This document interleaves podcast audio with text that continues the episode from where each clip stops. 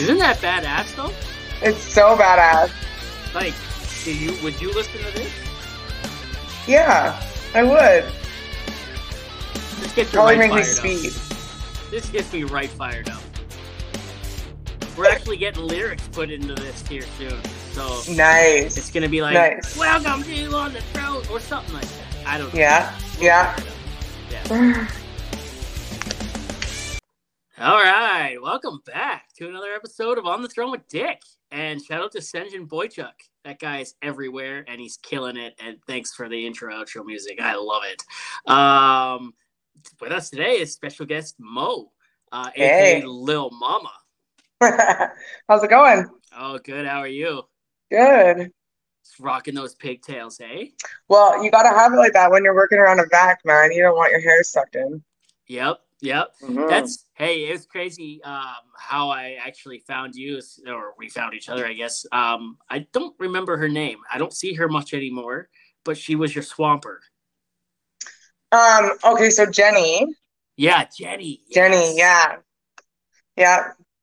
She was my, but you know what she's done, and I'm gonna be, do a big shout out to her. So she, we were pipelining this winter, and I just stopped the truck, and I was like, "Yo, you're driving." She's like, "What?" And I'm like, "Yeah, you're you're driving. You're you're going." And she's like, "Whoa, what?" And I'm like, "When you hit the highway, you better stop, or you better turn on the highway, like whatever." She's like, "I'm never taking the truck out of," and I'm like, "I don't care, go." And uh, we pipelined for the rest of the winter, and she came home, and our company paid for her class one, so she went and got her class one, and uh, she's down in Hanna right now, so it's good. So she she left you, Yeah, got her class. Like you you you're like, hey, take the reins, baby girl. It's time. well, because I, you know, I'm a big, big fan of women stepping out of their comfort zones and doing that. Um, I'm a huge supporter. And you want to do it, you can do it. It's going to be scary as hell. It's sure as hell it's going to be scary. But you're going to be able to do it and you're going to get good at it and you're going to fuck it up too. Oh, you're going to fuck it up royally. But at That's the end of the day, best you're going to be able to go out there and do it. And she was scared. She had an experience on a truck that wasn't real good. And she said to me, I've never been out of second or third gear or something. And I said, fucking go. I can drive the truck from this side of the truck too. And if we go in the rhubarb, we go in the rhubarb. Like, fun. It's winter. like, you're not going to be going that fast. And after that, I just said, go and do it. Go. And I suggested, don't get your class three. Get your class one. It's recession proof. You can haul groceries if you're tired of hydrovacing. You can do whatever. And, and our company paid for it and put her through, and she passed, man. So she's down there right now. They're giving her a run with another operator, but she's operating the truck, driving the truck, doing all of that, and she's making miles now. Good for her. And I love Yeah. that you gave her that opportunity. That's amazing. It's it's important, man. It's It important. is. It is. Mhm. You know, I I kind of I'm I'm just a swamper. So like and I I'm happy that way, right? And like I want to go get my class 3 sometimes. And then there's other times where like I could barely keep a pickup truck between the dishes. So, you know what I mean? Well, the thing the thing with that is, I wouldn't tell you to go get your class three. I would tell you to go get your class one. Yeah. If you're going to invest the time in learning to drive a heavy haul truck, okay, if you're going to do that, why not be able to drive all of them?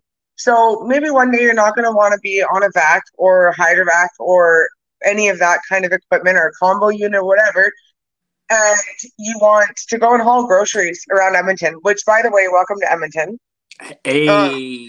uh, you know, and be at home with your family more and you start running groceries around the city and, and doing that, then you have that as an opportunity. Or when your babies are all grown and you and your lady want to go on the road, get your class one, man. If you're going to invest the time in learning to drive or getting your license, I'm sure you can drive. I'm sure that you can. Then get your class one.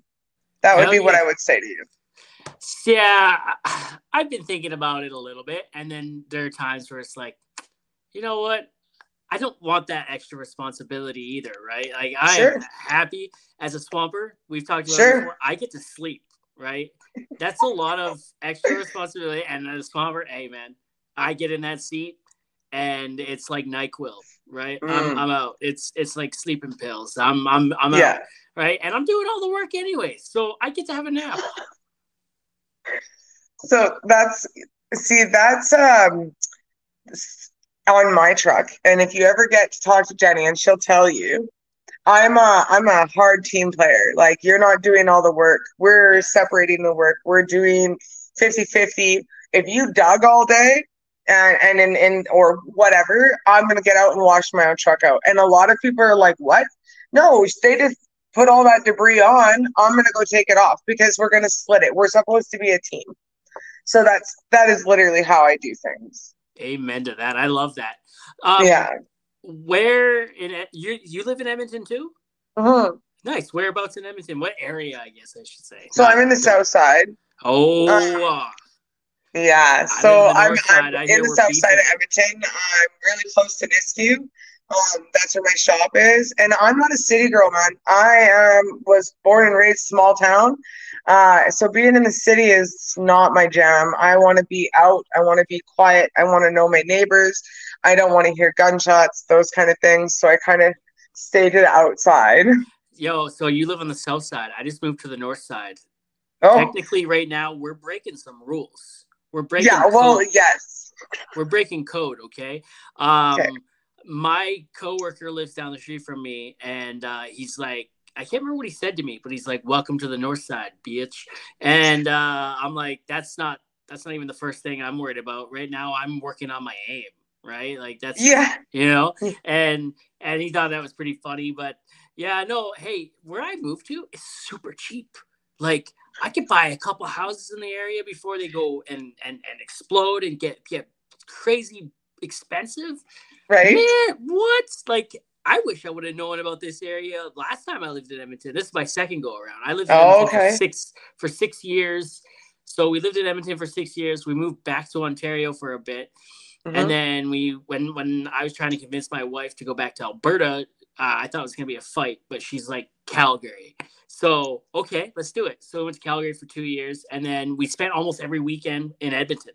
Yeah. For like those two years, we were always in Edmonton. We were spending lots of money on Airbnbs and she's like, "Hey, do you want to move back to Edmonton? It's just easier." And I and I feel more at home there. And I'm like, "Yeah, yeah. I yeah, I absolutely. I just been waiting for you to say something, but yeah, absolutely."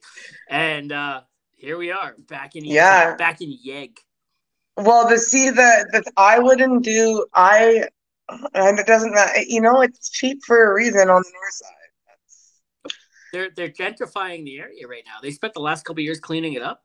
Yeah. You know what I mean? They're they're they're bringing in, and I don't know how to say it without sounding bad. They're bringing in more families like mine. Sure. To sure. To you know change the culture in the area to change yeah. the you know what I mean, and um and it's working. You know what I mean? Um, there's a lot of old people that live. So once you go off 118 and you start going down um what so east west, as soon as you start heading south down down off 118 down the down the side streets it's quiet it's nice. Mm-hmm. it's it's there's nothing wrong with it. I don't hear anything. They're building a lot of nice houses like right around my area. So it's kind of like they're getting ready for something different.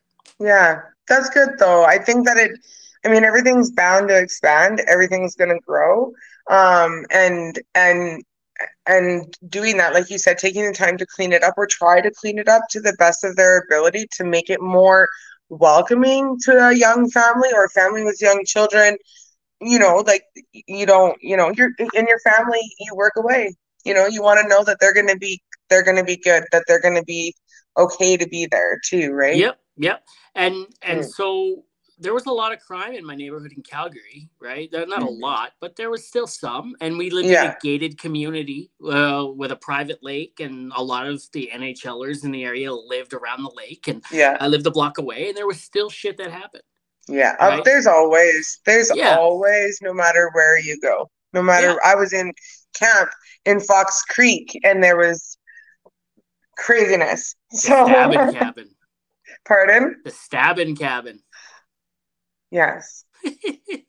um, yeah, I lived on the west side of Edmonton, uh, by West Ed Mall for six years. Oh a wow! Guy yeah. got, a guy got shot and killed forty feet from my door. You know what I mean? So it's like uh, shit happens everywhere. Yeah, yeah, it do- it does. Yeah. It's not my jam. That's why I try to stay on the outskirts. I keep moving like further and further outside of the city so that I'm not close. If I don't have to go downtown, I never do. You We're won't from- ever catch me in and around there. we're from Toronto originally, so we're Mhm. we we're concrete jungle people, right? Mm. And and uh, one day maybe we can live on an acreage. I'd like that, but you know we got to be at least within ten to fifteen minutes of a Winners. That's just my wife is is is basic white girl. Yeah. White white girl. Uh, well, how is that? It, it, yeah, it's whatever. It's it's a basic white girl thing, and and she gets her Starbucks. Well, she doesn't really drink Starbucks anymore, but she gets her Starbucks. She goes to Winners, Walmart, the Yeah. mall. We're good. We're Gucci. Yeah, fair. Yeah, fair. yeah, yeah. So it's it's pretty interesting. Um, do you got kids? I do. I have one daughter. You how old? She's 22. Shut the front door. What were Yeah, you like? she- Eighteen? Pardon? Were you like eighteen? Well, okay, so that's a different story. So she's my stepdaughter. Okay, okay. Um, but uh, but here, the, I met her when she was four, and I was 24, 20. Yeah, I was like 23, 24 when I met her. Um, and her mom was not in any capacity to be a mother. okay. Um, and so I was her full time mom. I still am her full time mom. Like, um, but yeah, she's 22. And It's amazing. Yeah. It's Yeah. amazing. I, lo- I love hearing that stuff. So, um, the podcast we're at like thirty something episodes by the time this one comes out. I guess it'll be, That's so I think exciting. thirty now, and for the most part, we've had a few women on, but like for the most part, it's been a complete sausage fest. So I'm trying to turn all of August. I got to put five episodes out in August. I'm trying to make August all about the women, all about the blue collar women. So uh, you'd be the second one, and and the first one is also a stepmom, and, and just and you know what that, that's I love I love seeing that. You know, like I didn't I had a stepmom uh, growing up uh, for like 18 years. My parents were uh, six when I got uh, when they got divorced, and then my dad and the next door neighbor got together, and I'm pretty sure they were together before that happened. Oh yeah. Oh yeah, there's pictures of my kindergarten grad with my parents still together, and she's at the kindergarten grad for some reason. Uh-oh. Daddy's got some explaining to do. That's so terrible. Yeah, and so she was there for 18 years of my life, but she was Yeah. not a great stepmom. She was Oh, not. I'm sorry. Hey, you know what? A lot of that had to do with my dad, though, too. He was Mhm. also a shitty person. He was also a shitty yeah. pers- person to her, shitty husband, and everything to her. Mm. So like she kind of walked into older kids, right? I was six, and and then my younger sisters, I might have been seven. They were like a little younger, so she walked into a shitty situation, and it was just years and years of kids that looked at her as like, hey. You can't tell me what to do. Good luck, Right. right? And Yeah. yeah, I she lives in Red Deer now. Actually, this was in Ontario. She lives in Red Deer. My sister was just here, and that's uh, her mom. And like, we don't talk, but she's been to my house to visit when my sister was there, Oh yeah. and and we kind of joke around about the past, but we we don't talk outside of that. Like, there's Yeah. a lot of bad beef there. So and that it, is hard. Where like Alex, when if at four, if I hadn't facilitated an image for her for of her mom, she would never have remembered her mom. And but I'm not that kind of person because I'm not I'm not your birth mom. You're gonna know who I am. You're gonna have all the options available to you to make your decisions. But and I'm going to be honest about this. Her dad and I, he facilitated that as well. Do you know what I mean? He facilitated growing that relationship uh, between me and her and allowing that to, to come to furrow, allowing me to step into that role as being her full time mom, though I wasn't her mom per se. Do you know what I mean? Yep. Um, and it it allowed the dynamic at home because she was full time in our home. She never she didn't she had random access because her mom was in and out of rehab like really terrible situation um, would go missing for six months and then all of a sudden reappear and be rehabilitated and want a piece of everybody's life and then disappear again. Um, but he did facilitate that in order for our relationship to be the way it is. She doesn't look to anybody else for that parental role but also she was a little bit younger where your memory if I wasn't, like I said, facilitating that relationship or image that you, that I'm not your mom, I'm your stepmom, and we built it up, but you also have a mom, whatever that is, well, however that looks. Uh, you, she gave birth to you. You know what I mean? Um, and you know, here's your here's your options in that. You know, do that, but her mom, her actual mom, will just blames me for everything. Not her coke addiction, just you know, like the the I was the one who ruined her relationship with her child. Oh, but well, honestly, you have given her a great role model because like, mm. I don't know anybody watches your videos and and what I see when I watch your videos, you know, like you're badass, right? Like you're you, you got this rough and tough exterior, right? And I think that that might be something you've had to maybe put on as a woman in in the industry. I don't. I don't oh, know. A hundred percent. Everybody will say to you, and they will say, "I have an RBF when I'm at work." Like it is a brutal. They will tell you that I look mean as fuck. You, I'm not approachable at work unless it's about work. So if you're my straw, you're my foreman, you're a site soup, you're coming to talk to me about a job that needs to get done, awesome. And I'm gonna jump out. of bed like, "Hey, baby, what's going on? You want to be doing? You need me to suck your hole? Let's go." But when I, when you when until you've made that initial contact with me, because I have I have to do that. I have to wear oversized coveralls. Everybody asks me that. Why don't your coveralls fit? You'll I wear baggy coveralls because if I don't, it elicits an entirely different response than I want. I'm there. I'm going to do that job. No, I don't want to be more sexualized than any woman uh, in the in, in a blue collar industry already is. And I will have that rough and tough. I don't tolerate bad behavior. I don't tolerate inappropriate comments. I'm there yeah. to do a job, whether I'm working by myself with a male swamper or with a female swamper. I'm there to do that job. And at the end of the day, if I'm not, if you're gonna make comments and there, it's unruly the stuff that goes on. But if you're gonna do that, then I'm gonna, I lash out. I don't tolerate it. Yeah, you not by a little bit. Your, yeah, you stand your ground and you're like, hey, I'm not the one. Yeah, no. Right. Don't. No. I'm not the one you fuck with here today. No. No. No, and it's it's funny too because like I've had people, I've had drill teams that have seen me out. We've gone out um, for dinner. So I put my blue jeans on. I put my hair down. Most people don't see me with my hair down. They, I have a, I wear a gaiter on my uh, hair over top of my braids. If I don't have a ball cap on, I'll have a gaiter on.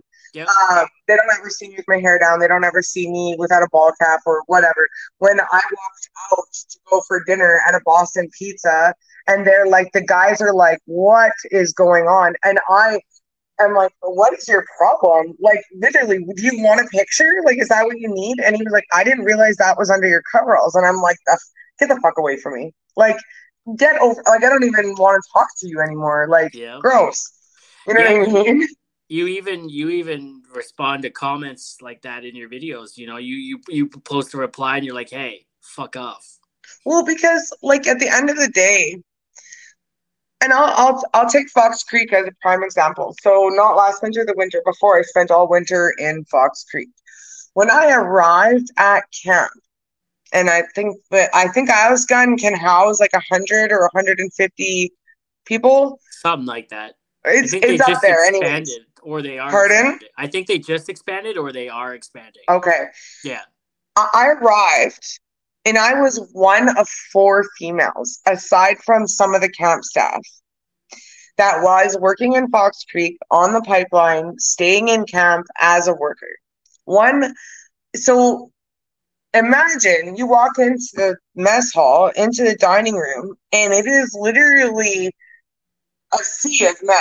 If I'm not ready to stand up or defend myself or bark back and and tell you you're not allowed to say that. You're not allowed to talk to me. You want to talk to me? You want to shoot the shit about work? I'll shoot the shit about work all day long. You want to get fired up about somebody that made a mistake or you're pissed off because we had to work long or whatever the case might be? Sure, we'll do that. But the instant you start saying some derogatory or something about how women don't belong in that field, how are you doing this job with your nails? Are you even capable? Like it's it's beyond. My room number is. I, I mean, it can just it snowballs. It's terrible. Yeah, that's fucked up. That's fucked. That's fucked up. The whole room number is like, like you get that a lot. Um. Yeah. That's fucked up.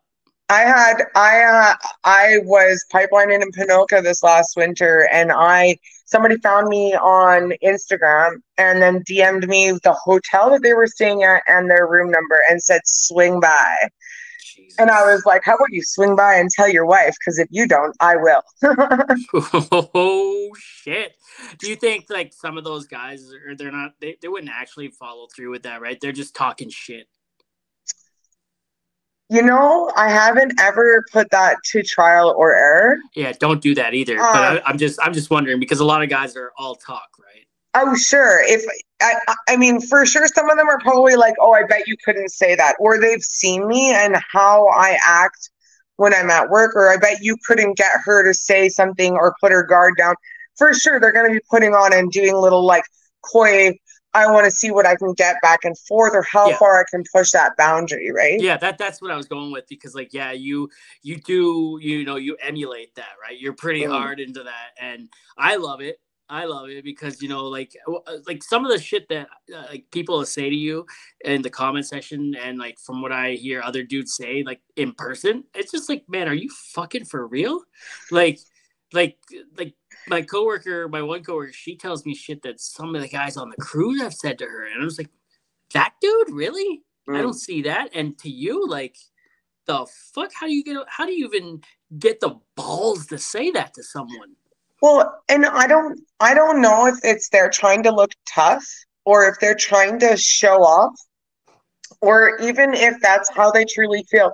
99.9% of the time, sometimes older guys are really like the older generation. I mean, like your dad, almost gra- grandpas, have a hard time with it. And I get it. I get it from them. I get it from them when they say, like, do you really think that you need to be doing this job? Like, isn't there something that you could be doing that's different? Or, I don't think a woman should be doing that because in their case, they they they literally didn't, and women just didn't do it then. They were working hard jobs at or whatever. But they, they weren't going out into the workforce that way. But the new generation, when you're seeing more women in blue collar um, positions, you're seeing them be outside of the home while still trying to raise their family, while still trying to um, support themselves or, or or or whatever might be the case for them. But to have them be saying things like that, I had some dude who literally it was a motor hand on a drill who who came up to the side of my truck and we were working nights. And he's like there, there's no place in the oil field for nails. And i literally looked at him and i said don't you think that i should decide that? Because they're on my body. Oh shit. And he, he i i posted about it too on my tiktok because he didn't stop. So um before i even started hydrovacing i had my class one. I was working for a rig moving company. And covid um, took out that rig moving company. We saw a lot of loss in COVID as well, right? So I went from that to hydrovacing, but he he saw them bring in, and I was running a hydrovac and running a water truck for that drill in the middle of the night, and they brought in a bigger water truck for me. So they brought in one with that was a tri drive and not a tandem. And he goes, "Oh, they're giving you practice on a tri drive," and I looked at him and I was like buddy, I-, could bring your whole unit in here. And he's like, what? And I'm like, yeah, you need that 400 barrels stood up? I- I'll do it for you. And he's like, looking at me, and I'm like, I don't need practice on a tri drive. Like, please. And then he was like, oh, okay. I'm like, no.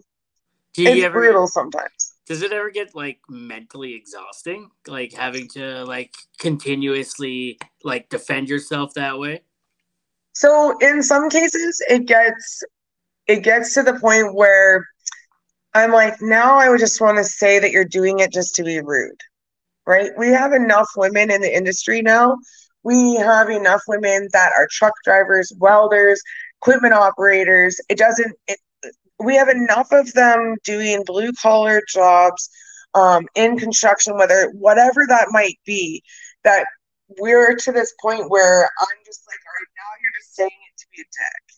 Like literally, you're just saying it for what to to give yourself some sort of gratification, or are you threatened by me? Is that is that what it comes down to? Now you need to say something because you're threatened by what a female, not me necessarily, but what a female might be doing in the industry different from what you would. Yeah. So, yeah. Yeah, 100%. And I know, and I've talked about this before, when I come on site and there's a female there or like a, a woman, um, you know, I am my my A game. I'm bringing my A game because I know she's bringing hers, right? And like I know she's gonna kick my ass, and and we gotta.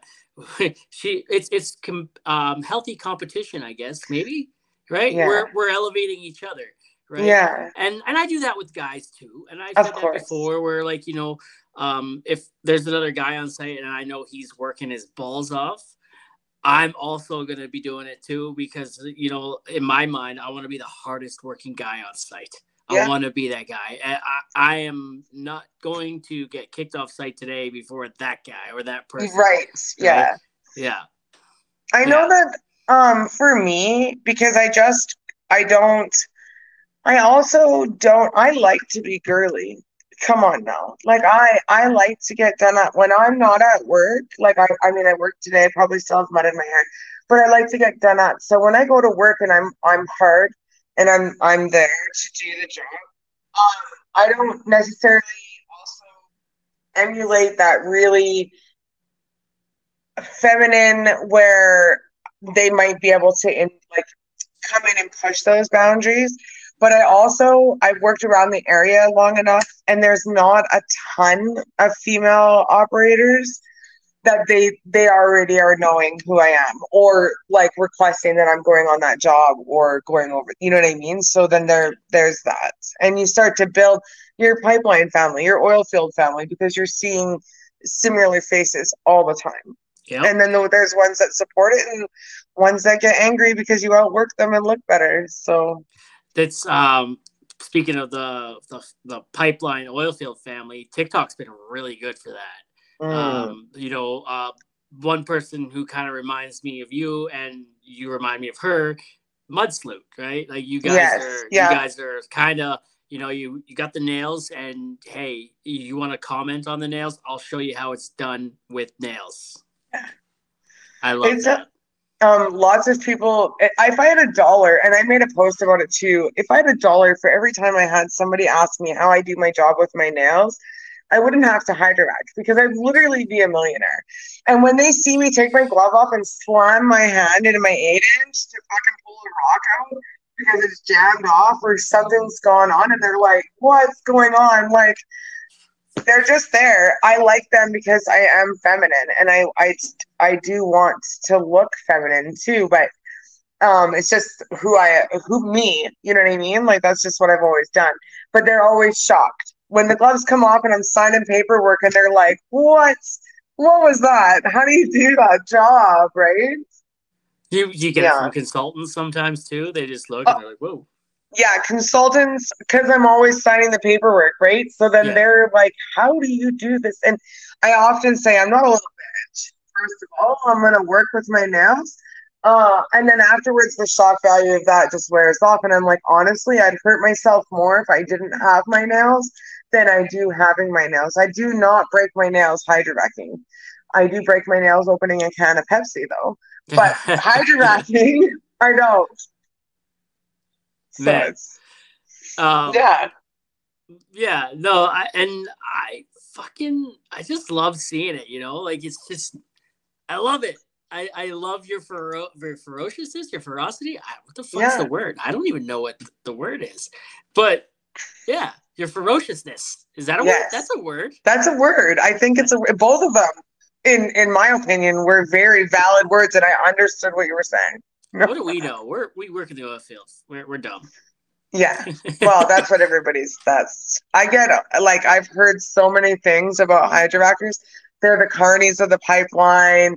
They're always like these grubby, and and it's true though. Like I will go to work, and I when I am done, sometimes I'm covered head to toe. There was no way I could stop that from happening. Nope. Whatever. Nope. I I love it, right? And like I've made that the focus of a lot of my videos. I, I won't make the video until I'm covered, Yeah. right? I'm like, Yeah.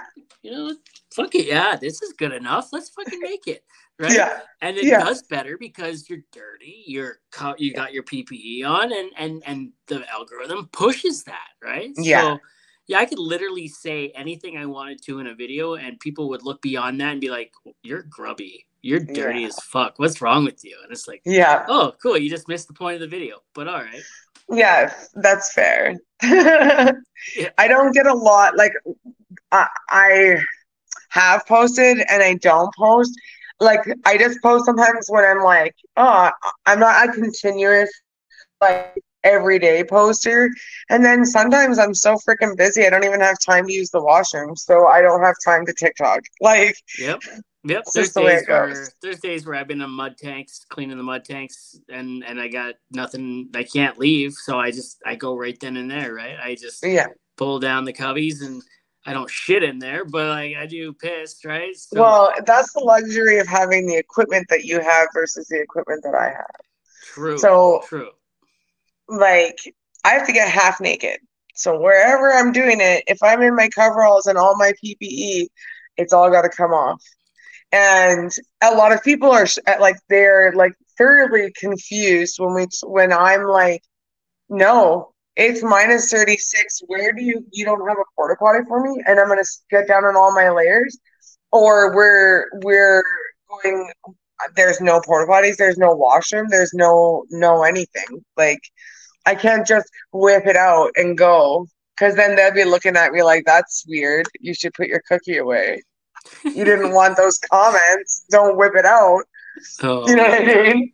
So I've also I've also heard from a lot of like um employers um you know that they prefer women operators because women typically are more gentle or easier on the equipment and they won't break it. They spend less money on mechanical shit. So, I mean, that's yes and no because depending on the equipment that you just have in general, how it's going to run, how it's going to operate. Do I go through and have my be calling my mechanic all the time? No. Do is there wear and tear that happens? 110%. Um do like right now my my truck just the blower's gone. Um there's like filings and stuff in it, which means the bearing's going to let go Yeah. very soon. Um, can I can I control that? Can I stop that? No. Am I able to visually see it, feel it, or hear it? No. So there's no way for me to predict that that's going to happen. It's just going to happen. Um, do I go and get pissy and rifle tools down the right of way or around the leaves that I'm working on? No. Have I seen men do it? 110%. Um, but do I see women being less rammy? Mm, maybe you didn't have to drive on the Big Stone or Tony Main, so you kind of have to, you know, like there's a place for that gentleness too, right? Yeah. Yep. The big stone or the Tony Main and spring during spring breakup. Ooh. Ugh. Yeah. No, it's it like w- is way worse than Oh, yeah. It Oh, is yeah. like you are flinging mud and you are hoping. You are just hoping that you don't have to grab a gear so that you don't lose any of that momentum and traction that you have. And nobody wants to chain up in the mud, let's be honest. We have to, we have to, but we don't want to chain up in the mud. I don't want to chain up anytime. Fuck. I don't. I don't want to chain up ever. but it is what it is. You know, usually when I'm with a new guy, a new driver, and I'm training him, and we're like coming up to a point where I know, like, yeah, we should probably chain up. He's like, hey, I heard about this. I should chain up here. I'm like, man, I spent the last little bit with you. You're good. Give her. He's going up to Tony Tower. It's like, man, you're you're good. Give her. You'll know if we need to put him on. Don't worry. you'll, yeah. yeah. You'll know. You'll know. It only happens once. Don't worry. That's right. uh, usually though, like it's when I'm, you know, being the passenger princess and I'm having a nap. Oh, and, oh no! And, and, it's time to wake up, and put chains on. I'm like, buddy, we're good. Let's just get going. we made it. We made it almost all the way into sight one time, and we're like five minutes away. And then he turns up this hill, and it's like just an ice, icy block of like shit. and uh, he's like, "Fuck, we should put chains on." I'm like, "Dude, this is where I agree." So like, we got out, and um, I can't remember how that happened. So he uh got his he put his chains on, and they got stuck in the axle. And we're sitting there. I'm like, hey, move forward a little bit, and I pulled it out. Move forward a little bit, uh-huh. pulled it out. Move forward a little bit, and we and we did that for a little bit, and and then it got to the point where you know we had left with enough time where we were going to be like 20 minutes early. We ended up being 10 minutes late. Nice. It was like, damn, man. Hey, new record. Awesome. Right. Well, and that's a scary thing about your chains lining up in in in around your axle and in, in between your duals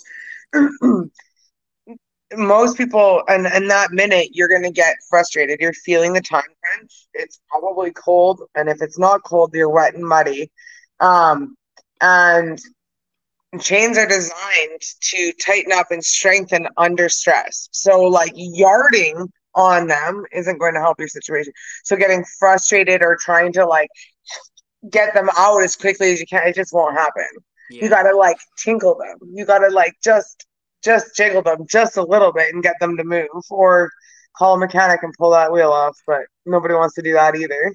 I remember uh, my, the first one of the first times I ever chained up. We were going down the Simonette, mm-hmm. and it was uh, fall, so the Simonette shit by this point, and um, we were in a semi vac, and my driver's like, "Okay, get out, put them on the back." And, you know, I'm like, okay, like he meant the back axle, right? So, but what I did was I took mine to the back of the trailer, the, of the semi vac, and uh, there's like this much room. And I got him in there somehow. I put him on, and he comes around. He's like, dude, he's like, I meant the fucking back axle. Right. And I'm like, oh, my bad. But he looks, he's like, I'm not even mad. I'm impressed you got him in there. Like, good yeah. for you, right? He's like, now you got to take him out though. And um, it, that was uh, four years ago, and I still yeah. hear about that every day, all the nice. time. Everyone's like, hey, at least I didn't try to chain up the back tires of a trailer. right. oh, okay. Thanks, man. So then, how long have you been doing this in this industry? So, in the vac side of things, Mm-hmm. Uh, this will five years. Wow. Five years now, yeah. I've been in the patch for 12, doing the vac side of stuff for five. So, yeah. Nice. Yeah, I hate it. no, I don't. I don't actually hate it. Um, I, I do love it. There are times where it's trying. Oh it's my god! Hard. It's not hard. It's tedious. Yeah. Yeah. Right. It is cleaning mud tanks in minus forty, getting the invert and shit. It's tedious, yada yada yada. I don't mind it though. I like it. I don't like getting covered in invert, and I don't like inhaling some of those chemicals. But um, I like the work, and I like training people. I I train a lot of the new drivers. I train. I've been there forever, and there's been a ton of turnover, right? So yeah, uh, I I love it. I love it. I really do. That's really good. And it. I agree with the trying. I literally just did, we were just doing a job for Pembina and the ground conditions were, which is something like I don't have to deal with being covered in invert or being covered or inhaling. Well, sometimes, depending on where I am, plant work can be a bit doing that. You're inhaling chemicals you don't want to, but Yeah. Um, but my ground conditions, they it was like I could have it caved in so bad I could have put my whole truck in there. Um, and it was just one of those jobs where we had to keep it small and tight, and we were going like three and a half meters, four meters in the ground. So a lot of people when we talk about that too, when I when I talk about like how big a depth is, when you look at an overpass and it's five and a half or four point two meters from the top of the overpass to the top of the roadway, that's that's high. That's that's a big that's a that's a lot of space. That's over I six did feet. that big. And Yeah. people are like, whoa. And then they, that puts it into perspective for them when I'm like, yeah, I'm like six meters in the ground. And they're like, oh. And I'm like, think about an overpass. That's like when you're driving under an overpass, that's deeper than a, than that overpass with my wand. Um, and this ground was just horrible. And I looked at my supervisor. I'm like, this is going to be the one. This is going to be a job. And he's like, what? And I'm like, it's going to be the job. It's going to be the one that I'm like, here's my notice. Here's the truck keys. I am done. like, but I've had a few of those. I've had a few of those where it's like, yeah, I go back to camp and I'm like, I'm packing it in today, but this is the day. This, this is is the it. Yeah. Mainly after like a 40 hour rig tank cleaning. Right. And it's it's Mm. 40 hours on site. You've seen the rig crew come and go three different times, and you're just oh, you just want to like grab someone and choke them. Yes. And um I I go back to my room. There are days, you know, like that. Okay, like I always say, like sometimes the lifestyle will get you down mentally, sometimes it'll get you down physically, one or the other. Then there's days where it gets you down both at the same time, Mhm. right? Mhm. And and and those are those are the trying times. Those are the days where you got to really dig deep, right? You got to really dig deep to to want to keep going. And and actually, that's that's really that that that's um I I heard a quote a couple years ago. It said the oil field has given me more than just money. It's compensated me in more than just money. It's taught me the value of uh, going and doing something bigger than myself.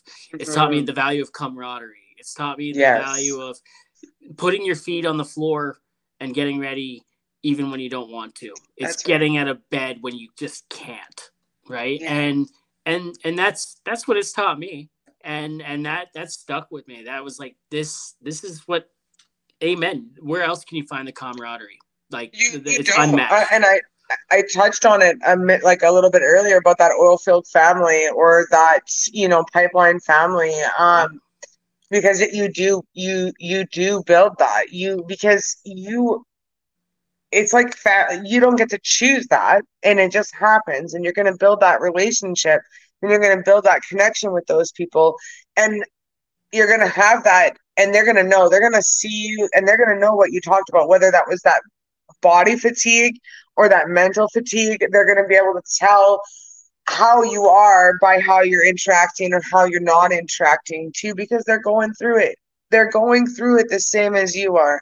And it's not it's not easy. Whether you're male or female man or woman doing this job working away from home the hours the the, the, demands that are laid on us whether that's time crunches where we need more production um, something's broken and we need to really pick up some slack on the other end Yeah. whatever it might be that that comes down the line to us and then you talked about being on site for 40 hours and and you're trying to accomplish a task but now you're physically tired you're mentally tired you're frustrated because you saw the the drill team or the rig crew go through and you know they're going to bed but you haven't been able to yet and that's like oh now you're angry at them for no reason we've we've you know like you're you're feeling frustrated or that little pinch or whatever it is yeah you build that with those people that you're in the trenches with essentially I've learned Yeah. how to sleep work pretty good. You know, I can stand up, sleep, and still work at the same time. Oh It, you know, your eyes are open, but they're not. right Like you, you're, you're, they're very clearly open, but like you're just you're asleep, yeah right? And and the and the one rig, one one of the rig guys, uh, he came into the tank one time, and and and uh, he was moving around, and then I I startled, and he's like, "It's cool, man. Just keep resting. I got, I'm here to help." And he's like, "You just." You've been here for two days, two and a half days. Like, yeah chill. right? yeah Yeah. Yeah. Yeah, and that that's on that's on a labor shortage too, right? Because you know this is another big problem we're experiencing. It is, yeah. Yeah. We we went. I didn't have a swamper when I came out of finished the job in Ponoka and we came home. We all of a sudden it was like because it slowed down a little bit and it always does in January and February. Kind of is like that's our downtime. That's where everybody's like, oh yeah, I'm gonna chill out and relax and and and not have to worry too much. I know I'm gonna get back into it when spring breakup's done or whatever. And, and all of a sudden our swampers disappear, but we can't find anybody to you know like that wants to go and work. And then you're like the ones that do, you're like. "Hmm, you Probably shouldn't be doing this job. You know, I'm sure you've encountered that yourself. Um, Oh yeah, and uh you know you're you're just like okay well here we go we're gonna try and do it you know i was working a job in when i was in drayton and edson area it's all remote hose the line that's going in it's Fucking all remote that. hose for me hate that shit. I hate that. We fracked Yeah. out last winter pretty good, and there was like, I don't know, probably a good hundred feet of remote hose. And I'm just like hating my life, right? We um, they wanted to clean it up, so you know we stayed until I think it was like ten o'clock at night. We were out there cleaning it up when it Yeah. fracked out, and I knew we were getting fucked when he ordered pizza, right? I was like, yeah, he's getting pizza, but fuck, he ordered pizza, right? You know Yes. you're about to get fucked, and yeah and I don't know why that seems to be like the first the first food of choice to order. It's it's heavy, so um I'm I'm already tired. It's nine nine o'clock at night. You're ordering pizza. I hope you know that when I scarf two or three pieces down, you're not getting any more out of me. that's it yeah the tank's full and now it's time to recharge Yeah, Go like give that cat yeah, nap. yeah, you're you're literally feeding me and then say slap me on the butt, get back out there. You're gonna Yeah. uh, not with pizza, bud. You want me to do get me a six inch sub and let's go. Like a six inch veggie sub and let's get Yeah. back out there. right? Yeah. Uh the hose isn't so bad. It is bad. Like, okay, so a couple like the, I'm not a very big I'm not tall at all. Um Same. right? Uh, I have different things, different tools that I've used to be able to work my truck. I scale the side of my truck to get to my three inch valve. It's not very high, it's just I can't I not have the arm strength up top here to open it. So like I have to anyways. Um, with remote hose, the bigger the hose, if it's coiled up and I go to take it apart, if I'm not firmly planted on the ground, that hose is taking me for a ride. Now add a vacuum and it's digging down because that hose wants to start. So you dip it in anything, it wants to take off and find the bottom and bring up whatever it is. And we've all been on the end of a remote hose when it starts to buck, and it's like rodeo time. You better know that you're going to go in the hole, or, or make sure that you are firmly planted on the ground when it dives down. Um, and it's and the, the, like there's no remote hose is no joke by any means at all. I avoid it at all costs if I have to. Day one, day one on the job. Uh, my first job I ever went out to when I started in the vac company. Uh, we were cleaning a rig tank, and you know, um, Buddy was up on the tank, and I was watching the truck. But I went, I went over beside the tank where the hose was, and I wanted to feel it. And I was, uh, uh, okay, stuff's going through there, cool. And I'm standing there beside it like this. It bucked and smoked me in the job. I'm like, oh man, and It's it the hurt. worst.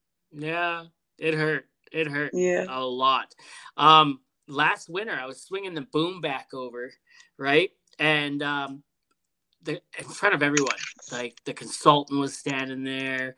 Um, the pipe, a lot of pipeliners were watching, and I was swinging the boom back over, and everyone's like, "There's Dick," right? So everyone's watching me try to do shit, right? And it's fucking weird. But so I'm swinging it back over, and I'm standing on the wrong end of it. And when I let go of the button for a sec, it it jerked, right? And Yeah. It got it caked in mud and it smoked me in the side of the face. It hurt and it got me my whole face. I looked like Two Face. It was just full of mud. And Yeah. My my coworker came over. He's like, "I bet you won't do that again, will you?" And it's like, yeah, no, I I'll No. stand fucking far away and I'll I'll hold the button completely down without lifting it, like without taking my Yeah. finger off. Yeah, and like I'm not, I don't work on the pipeline side of things very often, so like it was, Right. it was that for most of the winter I was on the pipeline, so I was like, fuck yeah, I got, I got it, I had Easy Street, I was on Easy Street for most of the winter, it was good. It can. It when it you can oh in I don't know how to explain this. Everyone is going to be different. Every pipeline is going to be different. You've got a whole different ball game. Uh, Ponoka for me last winter, man, we worked hard. We worked hard. Fox Creek, the winter before, we were on board support. We did some locates. We were hauling we were and mud. It was pretty, pretty chill. I mean, it was worse driving conditions in Fox Creek than it was in Ponoka, but Ponoka was harder work, man. We were we were flat out. We were just busy and digging, and we were doing all the open cuts so that they could thread the pipe under an existing haul line Yeah, and they have to be to spec. So you got to have their ditch bottom and sloped. And they, we were trying to stay ahead of ditch crew. Ditch crew, I've got pictures where they're like right there. I'm hydrovacing. Ditch crew's making that ditch come in a little closer and closer to me, and that means I got to hurry up and get going. Um, and sometimes it, it can be really like you're just kicking it. You're not even going to put a load on, but you're just there in case a frack out happens you're there in case the drill you know starts having uh, um any returns there's there's lots Oh yeah, we were on board support, and I mean there were a couple days where we had it easy. For the most part, I Yeah. thought it was easy. The guy I was with, he- uh, uh, hydrovac is his element. It's his it's his wheelhouse. So for the most part, I was his gopher, right? And Right. and, and I just I basically sat at the doghouse right beside the heater.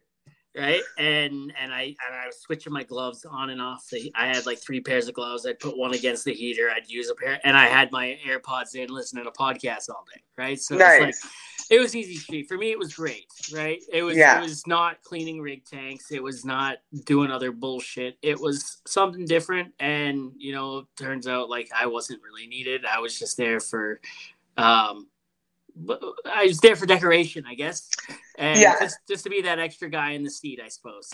well and yeah. sometimes it's a requirement we don't necessarily need to have a swamper or a support network i mean it's it's absolutely nice i'm not even going to say a stitch about that being able to split the work or being able to share the workload is always nice some places depending on where you're working and what you're doing require that you have that spotter and that's that sh- that labor on your on your truck with you just one sec Yeah. i'm at home so my dog's asking to go out Ah, no big deal. No big deal.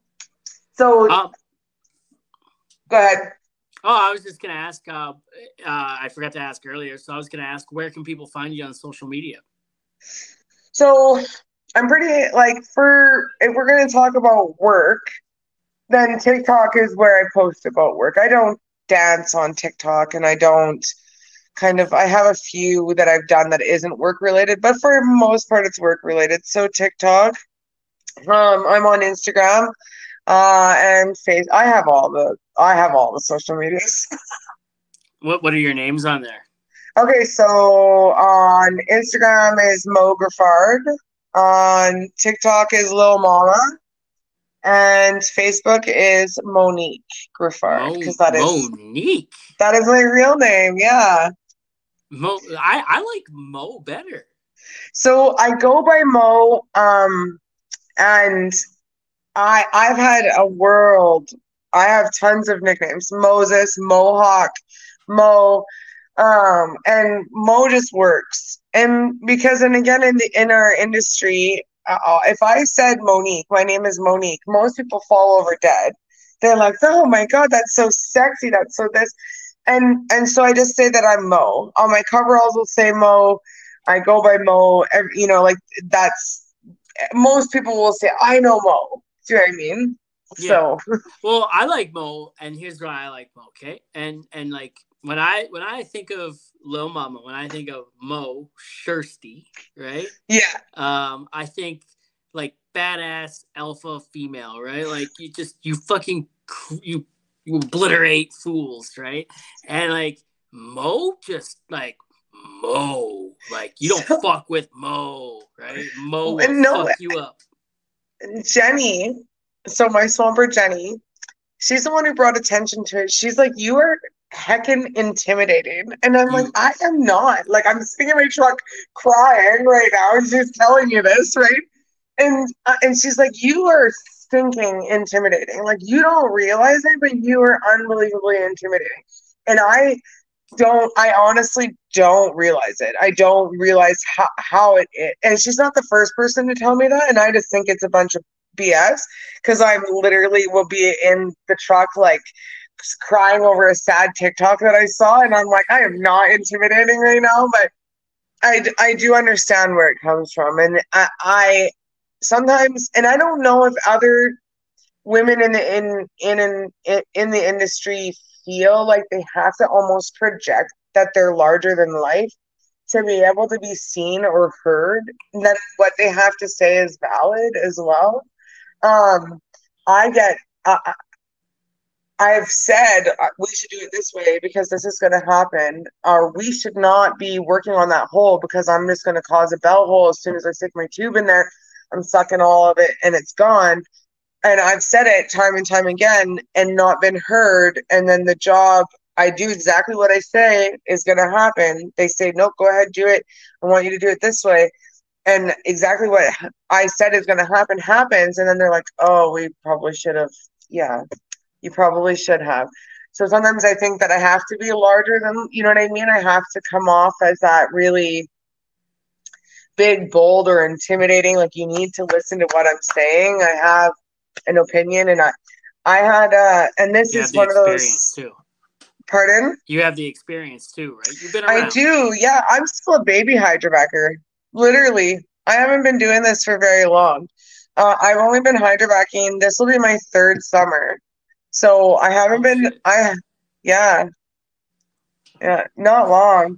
Um but uh, that doesn't mean that I don't have a skill set. That doesn't mean I don't have a knowledge. That doesn't mean that I haven't immersed myself in making sure that I'm safe, productive, and and knowing what needs to happen. I can be talked through repairs while I'm on the phone under my truck saying, This is what I see, what do I need to do? you know, how can I bypass it until a mechanic comes if I blow a line or something? How do I yep.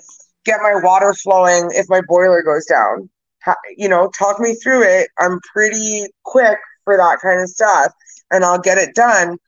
But, you know, like, so you kind of have to, I don't know, I think other women would say the same that in the industry or in their job that they might have to push a little harder or be a little more kind of in your face. I'm here. I want to be seen and heard, and and I want what I have to to say be professional and valid and and and heard. When I'm I'm somebody else maybe standing beside you would say the same thing, and they'd be listening to you first. You know? Yeah, yeah. Oh yeah, I feel that. As I'm, I'm hey, I'm a short guy who's I'm just a swamper, right?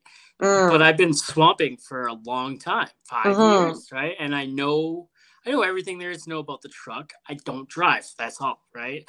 mm-hmm. Um, now a lot of people don't want to listen to the swamper. A lot of people don't want to don't think the swamper knows what the, what he's talking about. A lot of mm-hmm. people mm-hmm. look at me it's like, "Oh, get to work. Let the, let the guys figure it out," mm-hmm. right? And it's like, "Okay, cool well, fuck you guys, you know, like yeah. I'm, I'm, here and I, I know a lot of shit too, right? But yeah, if they when they start playing those games, I just walk away. I'm like, yeah, I, I don't care. I'll let you guys struggle with it. I I actually intentionally, um, I'll if eh, sometimes when people start pissing me off, I'm like, oh, I don't know how to do that, and then I'm like, you do it, and then and then I and then I watch them struggle with it, and then when I'm done, when I'm done fucking having fun watching them struggle. I go in and I'm like, oh, like this, and I get mm-hmm. it done.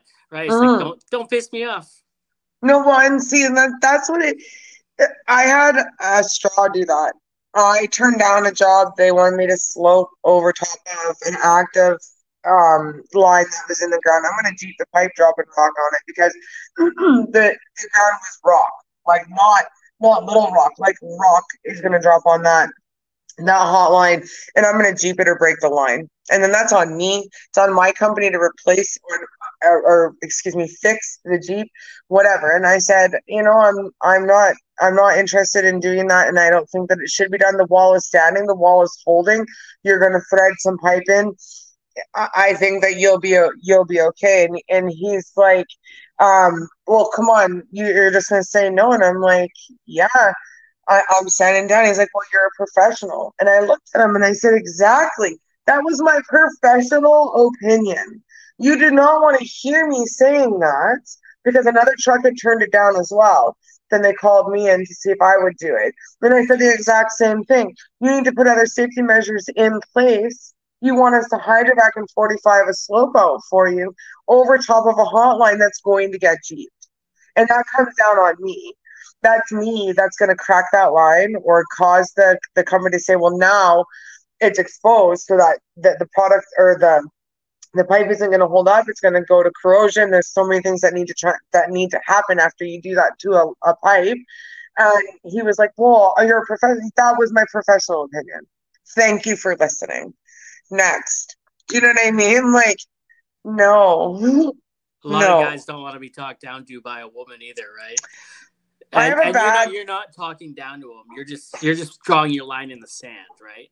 Well, and that's just it. Like I, I have a horrible time. I can't control my face. If you've made me, um, or if I've gotten or heard something that was like you've said something i do not agree with what you're saying what you're saying doesn't make sense and or won't work i it's all over my face i'm like what no, that's no. Or if you say something to me, I had a straw that said I was staying in Camrose, so I was working pretty close to the road that we were on the road. And he's like, Well, because you're staying in Camrose, you can stay later. And I looked at him and I was like, Buddy, where I live is none of your business, and it does not mean that I get to stay later. You better be careful on what you're saying right now. Like, no, that doesn't work. Like, what? I love it. Um, do you know what viscosity is? What viscosity is? Yeah, you know what? Yeah, viscosity. Yes, viscosity is the thickness or the like. There's different viscosities in oil. So an oil can be thinner, a medium grade, a thicker. The same for almost any liquid product will have a viscosity. Yeah, yeah. Okay. And, and, when you're on the rig, right, they deal in vis the viscosity of the mud. That's right. right. And they they got the mud man there. The, yes. Where I'm going with it. There's there's I'm going somewhere with it. Okay. The, pod, the podcast is sponsored by the Mudman. Ah. Uh, yeah. So uh, he deals, you know, viscosity. They they deal in shit that's viscous. And, yeah. and and he uses fancy tools and hey do i need to add more shit do i need to not add more shit you know what i mean uh, yeah. www.mudmanmarket.com for all your drilling fluids and uh, laboratory testing equipment needs. Nice. The podcast has a pretty relevant sponsor, I guess. That is an extremely relevant sponsor, and I think Hell that yeah. is amazing. Hell yeah. Hell yeah. yeah. Um, the, the viscous or the viscosity uh, question and conversations, the thickness of a load, you can only imagine where that conversation goes sometimes. Okay, um, so it doesn't matter how I say it. Okay, like let's let's be honest here. It doesn't matter how I say it. Okay, I am transferring a load. I'm going to get sucked off. Um, I need to dump my load. I need to um okay, so when we um land spread, so I've made a couple of jokes about that because a hydrovac that has no capability of pressure. Okay, I, I cannot pressure off. So essentially, I'm leaving a snail trail behind my truck. Yep. I'm opening my eight inch and just letting it squirt. And it's all the time. All the time. Even even when I'm being extremely professional or formal about it. So transferring my load would be the if I say that around and people are they're like they're trying not to laugh, they're trying not to it's all the time Oh all man, the time. I oh yeah, and whenever on as the vac guy, when when we roll on and it's like, hey, I need you to suck something for me. Hey bud, anything you want, I'll suck whatever you need me to suck. Yeah. He's like, anything, huh? And I'm like, buddy, your hole is my goal, right? Yes. And, and oh, of course, right? There's all of that, and then and then you know my favorite thing is, um, hey, can you go blow this off? And I'm like, I'll blow whatever you need me to blow, right? Like, I, I, where do you want it? yes. I wish I had the capability to blow off my load because sometimes that would save so much heartache. Literally so much heartache. We've had this conversation on the podcast before. Um, I don't know where you're going with blowing your load, but um, maybe the same conversation. I don't know, but we've had the conversation. I don't know if you know who Dougie Snakes is. Um, I might have seen him. We've talked about uh, workloads before, and quite literally workloads like finding a spot to to um, how do I say it? Finding a spot to rub one out on site. Hey, it happens.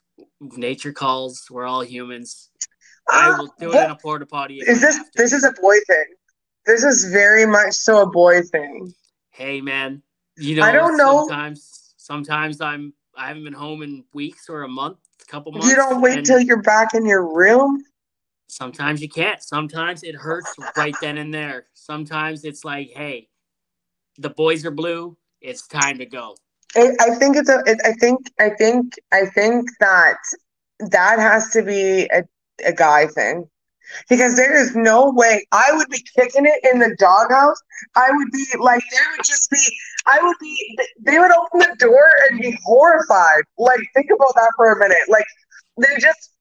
It, no, I, it's got to be a guy thing, because I have yet to rub one out on site. Hey, did you see my flick in the bean video I made Ab- no. about Ed- about Edmonton when I moved in my neighborhood? Oh yes, yes I yeah, did. Yeah, it's like to heal the divide. It's like if you're ever in Edmonton and want to flick the bean, right? Yes. And, and and it's there, and then it's like found on the streets of 118. And I smelled it. I'm like, don't know why it smells like piss or anything, but then, like, uh, I'm trying to, I'm trying to do top ten places to take a date in Edmonton. Uh, Right. I'll- I think I'm on number three now. So Oh, perfect. yeah, I was gonna do the Perfect. baseball bat next. Nice. Yeah. Nice. Yeah, absolutely. I, Um, I just drove by and saw that they actually have like middle league baseball. I don't know what that would be. Like there was actual like a big baseball game going on, and I was like, "What?" I did never know that that was a thing. I mean, I haven't been in Edmonton long, but Where are you from originally? so originally I was born in Hamilton, Ontario. I'm from Uh, Hamilton. Yeah, I Have we didn't live there that? long. Don't get excited. About that? Pardon? Have we talked about that before? I think I don't know that we've talked about it, but it might have been mentioned because I, I was born in Hamilton and then moved to BC, and I did all of my growing up in BC. Hmm. okay. Yeah. That's that's why you're you're a little weary of gunshots and stab wounds. Cool. well, cool. I was so sheltered. Yes, I was so sheltered. The first time I ever drove into the industrial part of Edmonton when I came to Alberta, I cried. I had never seen like the oil plants, the refineries, the, the stacks, and how it looked to me coming out of BC. And I gotta tell you, like I had wood stove. We don't have gas for an option for heat. I lived in the bush. I had to worry about cougars and bears. Um, and everything is like organic and green and la la la. You can stick your face in the water and drink. And I drove down. I literally cried. I felt like I was in Underworld or some like weird. And it, to me, that's like my memory of driving through the industrial. And I was just so shell shocked originally that I just bawled my eyes out. Like, and I just couldn't believe that I had been seeing that because I was so sheltered coming out of BC and not being seeing that. Do you know what I mean? yeah. Um, now working in the industry, seeing that that the care that they take, even just from separating different soils, making sure that clay, mineral soil doesn't come to topsoil, topsoil doesn't get mixed into that. Like it's all it's it's really amazing the care that goes into a lot of Oh, the yeah. production too. That Oh yeah. when you first come and you see something like that, you don't know that that's what it's going to be like. Yeah, right now we're working down the Highway 40 south around Catamount Yeah, and all those mines and shit. And um, there's signs everywhere that say, hey, you know, the last time this was harvested was 1968, yeah, right? Um, the next time it'll be harvested is 2074, oh wow, right? So, like, they harvested it, they scarified it, and, you know, they're going to let it grow for almost 100 years. And then Mhm. they're gonna start over again, right? yeah, and and that's pretty cool. They take great pride in the land. They they what you hear in the mainstream media and from people that don't know anything, they think, "Oh, you guys are destroying the land. It's gross. Uh, why are you doing this?" And it's like go to Fort Mac and look at like Signal, not Signal Hill. Um, uh, fuck, you, boat by Syncrude and shit like that. It it tells you, hey, this here uh used to be part of the mine. Uh, yeah, I think it is Signal Hill, isn't it? I don't, I don't, I don't, I've never. Okay, so believe it or not, I've never actually been up there. Whoa! Listen, if you work in the oil and gas industry, you gotta go to the Mecca at least once. I, I, I, I do know that. I, I just have never gone, and I've never been sent out uh, to that area at all. So when you go out there, right? It's it's you know they got their tailings ponds and shit like that. But the further I think south you go towards Fort Mac a little bit, not even that much.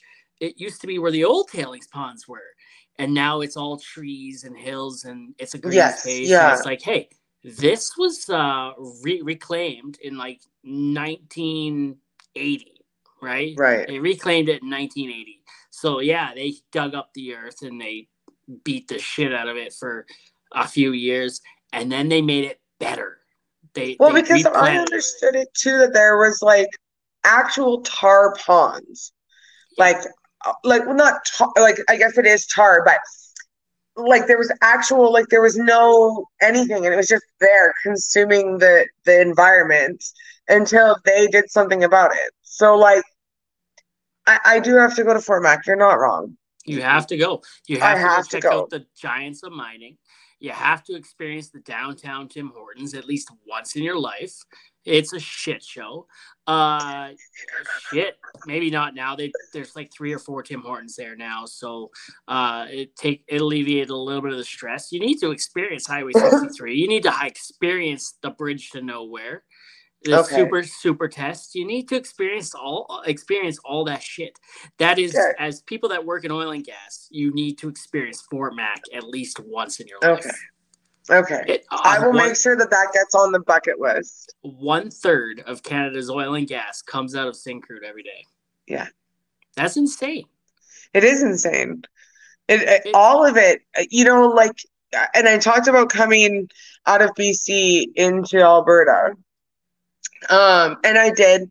I, I, I 100%. This is my ninth winter in Alberta, so I've been here. I'm nearly a resident now. Like at that point, like I have, I am. Alberta is where I'm from.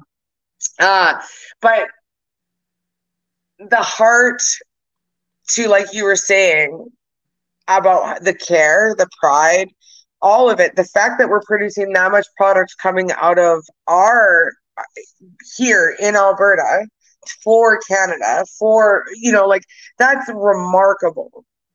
Remarkable. And I to think about on the grand scheme of it, I'm like a little speck of pepper in the whole plan to make sure that that happens and goes off so smooth or without damaging the environment or without, you know, Yep.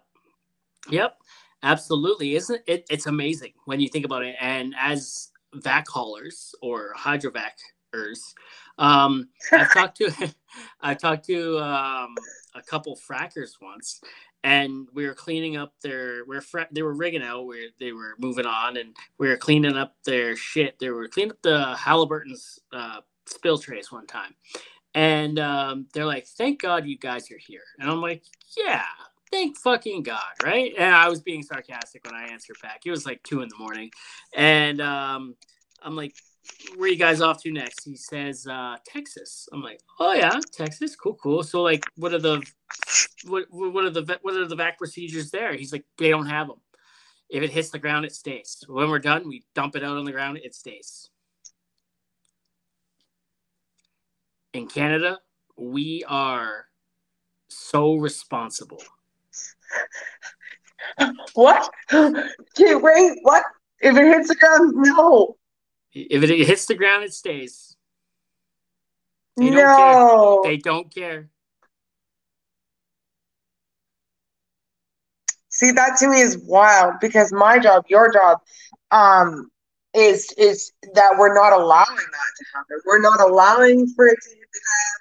We're not allowing it to come out of its path, whatever that path may be, underground, in a.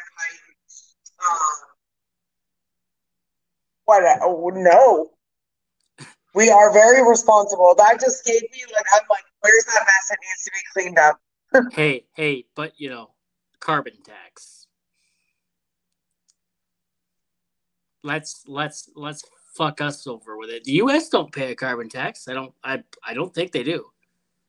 I, I'm not even sure about that, but I would be pissed off if they weren't. I don't think they do. I don't. they have I know because we're foolish right now. Oh, you know, human beings are the only people that choose the dumbest among us to lead the pack. It's it's to the point. I can't watch anything that involves him. So if and it's funny, I I I I literally can't. I can't watch him talk. I can't hear what he's saying. I can't. I want to punch him right in the face, and I, and I know that I say that, and everybody's like, "Yeah, same with me." Um, I get that. I I get that. Like the, the grocery benefit, like I don't even want. It's gonna get me. You're gonna, uh, yeah. You got to be in a house where your combined income is less than like 38,000 or 36,000. I think only 11 million people qualified for it. And Yeah. I don't even think that's 11 million people. I think that's 11 million families. No, no, has to be 11 million people. I don't know. Uh, it would be 11 million households that made below that 38 or 36,000. Whatever that was, single, double, family. Yeah, that's fucked up. It's so fucked up. And then I- uh, I'm thinking about a 61, was it 61 cent or something more carbon tax like that, that he's wanting to bring in right now? I don't know. But on Canada it was Day- ridiculous. on Canada Day, they just upped the carbon tax again. So, yay! So the people, I was watching the videos. So the money that's like the inflation, like we're making. So back in 1939 or something, and I'm, sh- I'm you might have seen the video too. That like 4,000 and change was what the average above poverty working family was making. That transferred over to like 95,000 in today's time That's So- insane. it's it, it's insane. It's absolutely insane. And you would think because you would, they, and they said this same thing in the video that you were making six figures, hundred thousand dollars a year. That's six figures. We're not talking about a million. Six figures is a hundred thousand. Like you could be making, you know, that's you could buy whatever you want. You can't now. You you can barely live off of that right now, let alone not having double income into your home to help supplement whatever it might be. We're hollowing And- out and- the middle class. Yes, but it wasn't at one point. It wasn't. You were the you were elite, or you were very well off, making that. Now you you are middle class. Now you're you're just above poverty, essentially at that rate. You know, like one hiccup, one bad slip, and your household is down in income, and then you know, like, and then what? You're losing everything. Or if your company goes under, or maybe your hours are cut back because the economy has slowed down in that industry or whatever it is it's it's sad right Yep. now Absolutely is. It's it's um 60 to 90 year mortgages people are signing right now because of the interest rates. Can you imagine 60 to 90 years? No, no, because you could never work to pay for that. You're never paying it off. You're Yeah. never finalizing on that. You never own it anymore. You will never own it. So you might as well, because essentially you're never going to reap the benefits of owning a home, having that equity, having that kind of um, that structure sitting there that's going to uh, get, get value for you because you're never going to be out of that debt cycle for it. So at the end of the day, isn't it, it would be easier just to pay rent. You're not worrying about it because the money's going out anyways. I mean, you do get equity after you pay down your mortgage that you're able to use, but you're never going to.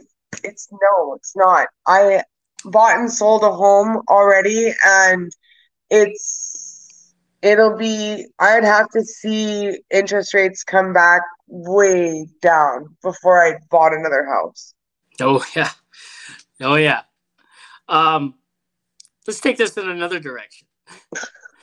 I fucking hate politics. I love them, but I hate them. And Um, well, we have no choice but to love and hate them. And True. in this in this case, if we hate them that much, then we need to try to facilitate a change. we've tried and we there's we might be heading to a fall election here, so I hope so.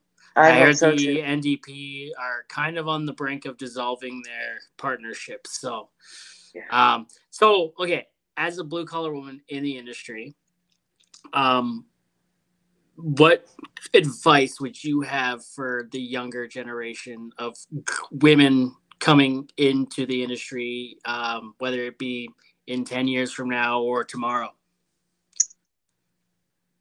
You can do it. Be brave, and uh, don't don't let it be so intimidating that you stop yourself from from moving forward. And find yourself somebody that's going to encourage that for you whether that's another female or and uh, uh, this is going to be a selfless plug to my company because they have been phenomenal supporters of women in the industry a company that will stand behind you and if not a company a supervisor that will because you are going to be met with lots of challenges physical challenges. I am not nearly as strong as you are or nearly as strong as those but you're going to find ways.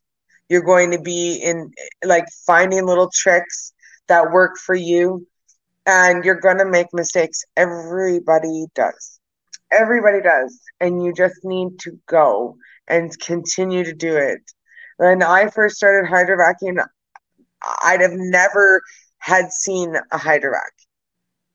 Okay? Never had seen a hydrovac.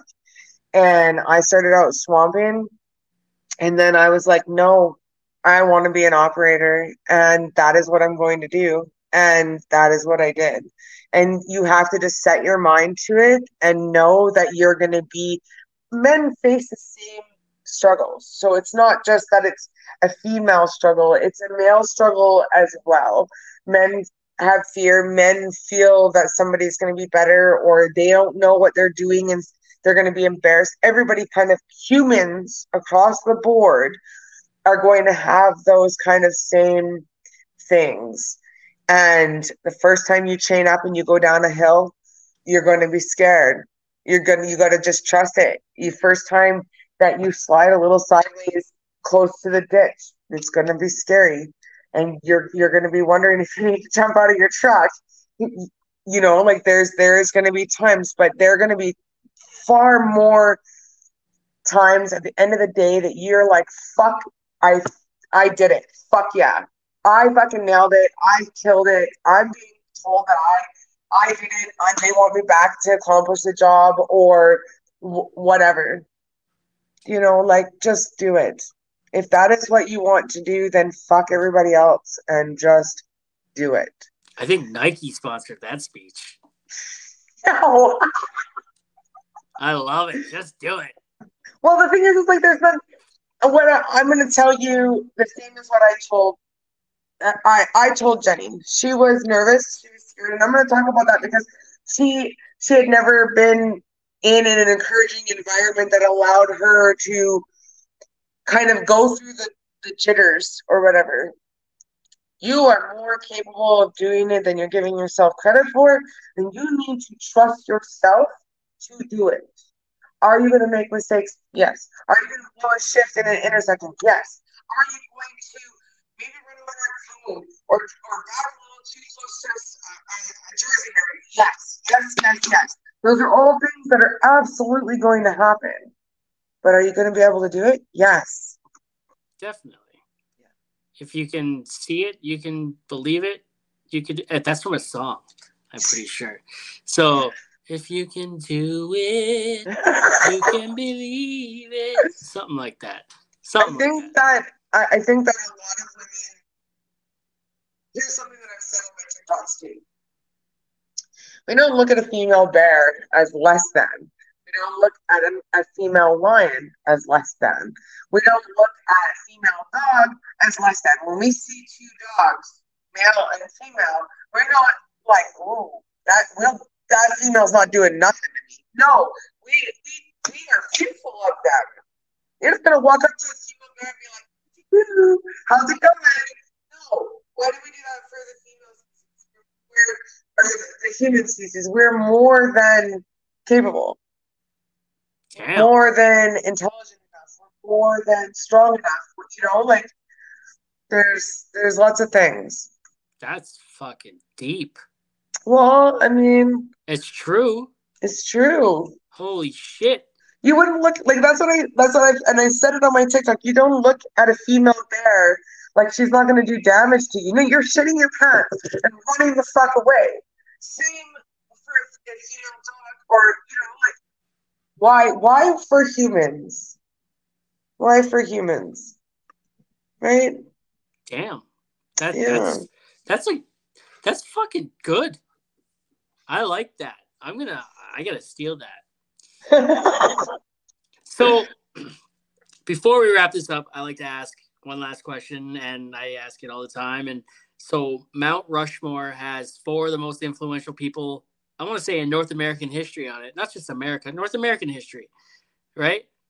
If you had our Mount Rushmore, who would be on it? Four of the most influential people and and and people you look up to and and why? Why are they there? Four of the most influential people that I would look up to. Who has shaped you? Yeah. That's a hard one, man. That's a that's a fucking hard question, buddy. Like there has been so much people in my world, so much people that have helped shape me, helped support me, and I cannot just pick four. That's not even fair. Like like no, there there's like I would have like the entire Rocky Mountains would be people that have helped shape me or support me. And like I, I there would be no like I have supervisors. My supervisor right now is I mean that dude, if I called him up and I was like, "Man, I need tampons." He would run to the store, doesn't matter where we were. He would go to the store and get me tampons to my truck. If he something breaks and he's there, he's under the truck in the mud. Like he would be one for my hydrovac career. My mother, I, I literally cannot pick four. I can't pick four. There's Yeah. not four. There's takes a village. Oh shit. Um top top top four then. Like No. like, like a top eight on MySpace. Uh, t- It's a good one. It's a hard one. it's such a good one because I don't want to be like. Top four with a couple honorable mentions. Well, no, but see, even that doesn't work. Um, because there's like, there's okay. I had an extremely hard upbringing. My dad had all girls. He wanted all boys. He was a raging alcoholic. But if it wasn't for him being the person that he was through all of that really bad turmoil, I wouldn't be the person that I am today. And I know that's extremely cliche, and it could have went both ways. But I'll tell you what, like I could say that that shaped me. I could say that my supervisor who gave me my first shot and said, "I believe in you. Do you trust me?" And I'm like, "Yeah, I do." And he said, "Then listen And I went, all right. And then he was like, you make it up that hill right now, you can drive. And he just at the bottom of an icy hill.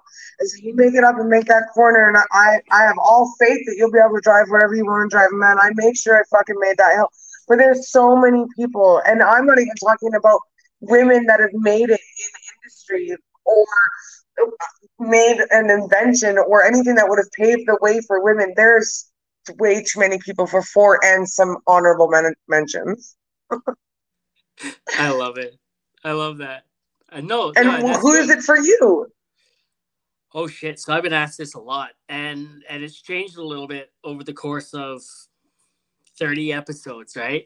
Um, from the first time someone asked till now. Um, so my dad's up there, but not for the same reason most people would have their dad up there. For. Yeah. I look up up and I see my dad there, and it's like a beacon of who not to be. A Fuck yeah, path. buddy. I'm You with need- you on that one, man. Yeah, you need to take a different path than what that dude did. You, you Yeah. you, you look up there and you're like, be better. Um, my wife, obviously, she's, Oh, yeah. she is she is an amazing person. She has taught me a lot about myself over the years, and you know, she's there to smack me upside the head when I need it, but there to Mhm. pat me on the back and be my biggest cheerleader when I need that too Yeah. um my nana i didn't meet her until uh 10 years ago my dad was adopted when he was a kid and after 50 years they found each other and it's only been 10 years since since that happened. Um so my nana she she's a a, a beacon in the darkness a- a, light a light in the darkness. She's always got the best hugs and the best advice. Yeah. and and um you know probably um the this my both my kids would be on one rock. They've taught me a lot and they've helped change my my life yeah. like like i was never having a bad life or never going down a bad too bad of a road but like you know they i didn't want kids i didn't want kids at all and one day my wife and i i didn't even get married and then i was like fuck let's get married and then it was like fuck let's have kids right and uh because of the way my dad was i never wanted kids i was like no no like yeah. I can't. And then so and then you know I figured my wife, the woman I love the most in this world, wants these children so badly. That would complete her. If it completes her, it completes us. Yeah. So let's do it. So Yeah. and and now it's like I couldn't I don't remember life before them. I don't even want to Oh my gosh. Yes. them. So, and my family, my wife and my kids are a huge part of everything that I do on social media too, right? Mhm. Like I I include them into, you know, my videos as much as I can and you know, my wife's in my lives a lot. My my wife yeah, she just supports everything and I yeah, love it. That's good. That's Yeah. awesome. Yeah. That's And and of course if there's an honorable mention in there, uh Alexander Ovechkin and Austin Matthews. Hell yeah. Hell yeah. okay. Yeah. Yeah. That that's that's mine. And you know, my dad wasn't on there at first. I didn't even one day that that there's some unresolved issues there. And one day and I've said this a bunch, one day that guy's gonna die and that's gonna fuck me up because we're not No. gonna have a chance to fix our shit. So Okay, so you just hit the nail on the head, and I'm gonna tell you something about that. I woke up and my dad was dead. Um, and I there's no love lost there, but it does fuck be. you up. Yeah. It does fuck you up. I had a hard bring- upbringing. It was not an enjoyable time, and it does because there was shit I wanted to tell him. I wanted to tell him, but I never was like, okay, this is the time. Do you know what I mean? Yeah. But if I can say anything to you, is to just make peace with who he was for yourself. Be proud that you're not that person oh yeah. and that you're being the father that you know your children deserve, and that maybe at the same time, the father that you deserved. Oh shit. That's deep. So like I and I say I had to change this. The more I think about it a little bit, like over the years, the I had to stop running from from um, the fact that I so I had to stop running from trying to be him or not to be him or whatever. Um, because the more I ran from becoming that man, the more I kind of turned into that man. Yeah. Right? I had to stop trying to run from that person and just be like, I am not that person. Done. Yeah. Right. Because at in the at the end of the day, I am my father's son, and mm-hmm. you know what? The apple. Wait a minute. You you are your father's son. Yes. Yeah. But you are your own person. Yeah. And you learned a lot of the things along the way of not uh, how not to be. You learned how you didn't enjoy a person behaving or acting or treating you. So yep. you might be your father's son, but you're not your father. Yeah, hundred percent. That's where I'm trying to go with that. Yeah, yeah. That's where I was trying to go with that. Yeah, no, and that took a long time to get there. Like you mm-hmm. know, uh, I didn't really realize it until maybe like two years ago, where I was in a really dark hole, and and when I was down in that hole, I was alone so I thought. I was alone. And um, I learned a lot about myself why I talk the way I talk, why I act the way I act, why I say the things I say, why I work the way I do. And I'm the way I work is because I'm I'm I am running away from something, right? And work helps me get further. Doesn't though, and um, the way I talk, the way I talk, and act the way I act, and it's all stems from childhood trauma.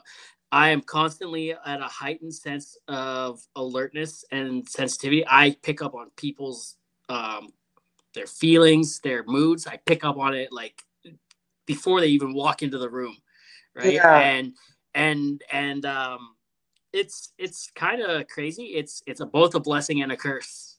Yeah. Right? Like I I uh, it's it's my wife and I we we have a lot of fun with it, right? A little. All you can do is make fun of it right? You can't be, oh, oh, this is bad. All you can do is have fun with it, right? And just joke around. Well, you you need to try. Yeah. Yeah. I, I work the way I work for the same reasons, and I recently just lost my mom as well. Um, Sorry to hear that. Uh, me too, man. It was brutal. She was my rock. She was an amazing human being. But she didn't want me to come home. She didn't want me to quote unquote waste my money to come see her in the hospital. I did. I left Fox Creek in a fucking heartbeat and I ran to her. Um, but I also vowed that I was going to try and live a little more. That I wasn't going to work the way I work and not enjoy life because I knew how quickly that that would be gone you know. Um, I work the way I work as a trauma response. Same when I come home. Everybody will tell you I have no chill factor. I go to work, I work 12 hours, I'll come home, cook, clean, dishes are done all in the same night. People are like, What are you doing? Would you just relax? You know? Yeah. yeah. And that it is from, and I, I get that. So there's a song that I list that I was turned on to in fuck grade nine. Oh, fuck a long time ago. Grade nine. It was summer school. Um, this punk little punk rock girl was sitting like across from me, and I could hear her music. I'm like, "What are you listening to?" And so she let me listen, and like I didn't get I didn't get the lyrics at the time. I just knew the song was good. Right? Mm-hmm. I'm like, mm-hmm. this is a great song. And as years go by, for like 20 years, this song has been on my playlist, right? Yeah. And as years go by, it only been the last like 10 years that I you listen to the lyrics, and it's yeah. like, what the fuck? That's deep. Uh, so the song's called Silhouettes by Smile Empty Soul, and that's the band Smile Empty Soul. Text that to me, and I'll listen, listen to it. To that song. Oh my god. It's like I don't want to live like my father. I don't want to give up before I die and I don't want to live up and I don't want to live like my mother. I don't want to let fear rule my life. Right. Oh my God. Okay. See, you think I'm rough and tough until you say something like that, and you're gonna make me cry on your podcast. Hey, that's my Dave Skylark moment. Okay. Has anyone other than Jenny ever seen you cry? At work or in? Any? No. Yeah. No. No. Fuck.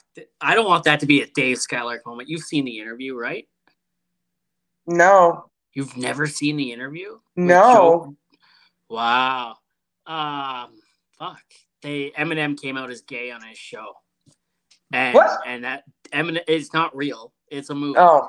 Eminem came out as gay on his show, and he's like, Eminem is gay. Yes, this is the greatest. He did it on my show. And I had a lot of people tell me a lot of things that they'd never told anyone or or anything like that. And like yeah. that's my Eminem is gay moment. That's my Dave Skylark moment. Right. Okay. Yeah. No, well, Yeah. let's not. We won't do that. No, we won't do that one. We won't do that. one. No. Well, I, I won't keep you too long. It's 10 o'clock. So uh, Yes. I got to call on my wife too and say goodnight. This has been a lot of fun. I, I really thank you for coming on. I, I really enjoyed that. So I did too. I didn't know what to expect because I do I. do see your TikToks. Um, so I didn't know if it was gonna be super bratty and like back and forth, but I think that it was really more deep than anything, Hell actually. yeah. Hell yeah. Yeah. And I never plan and I don't take notes because like I like to be just as surprised as people listening and um the f- natural flow of the conversation helps things go. We get into a lot of Pokemon conversations. Like Pokemon comes up a lot. A lot, a lot. Okay. I'm the wrong person for Pokemon. I don't know about Pokemon. I don't even watch TV. So Well, like, you're you're you're 40, right? 38. 42. 42. That's a little bit above you, right? Or below you, or I don't know. That you're you're a little bit on from that. Yeah. Here, here's something that'll blow your mind. We'll end it here, okay? We'll end it here after I say this.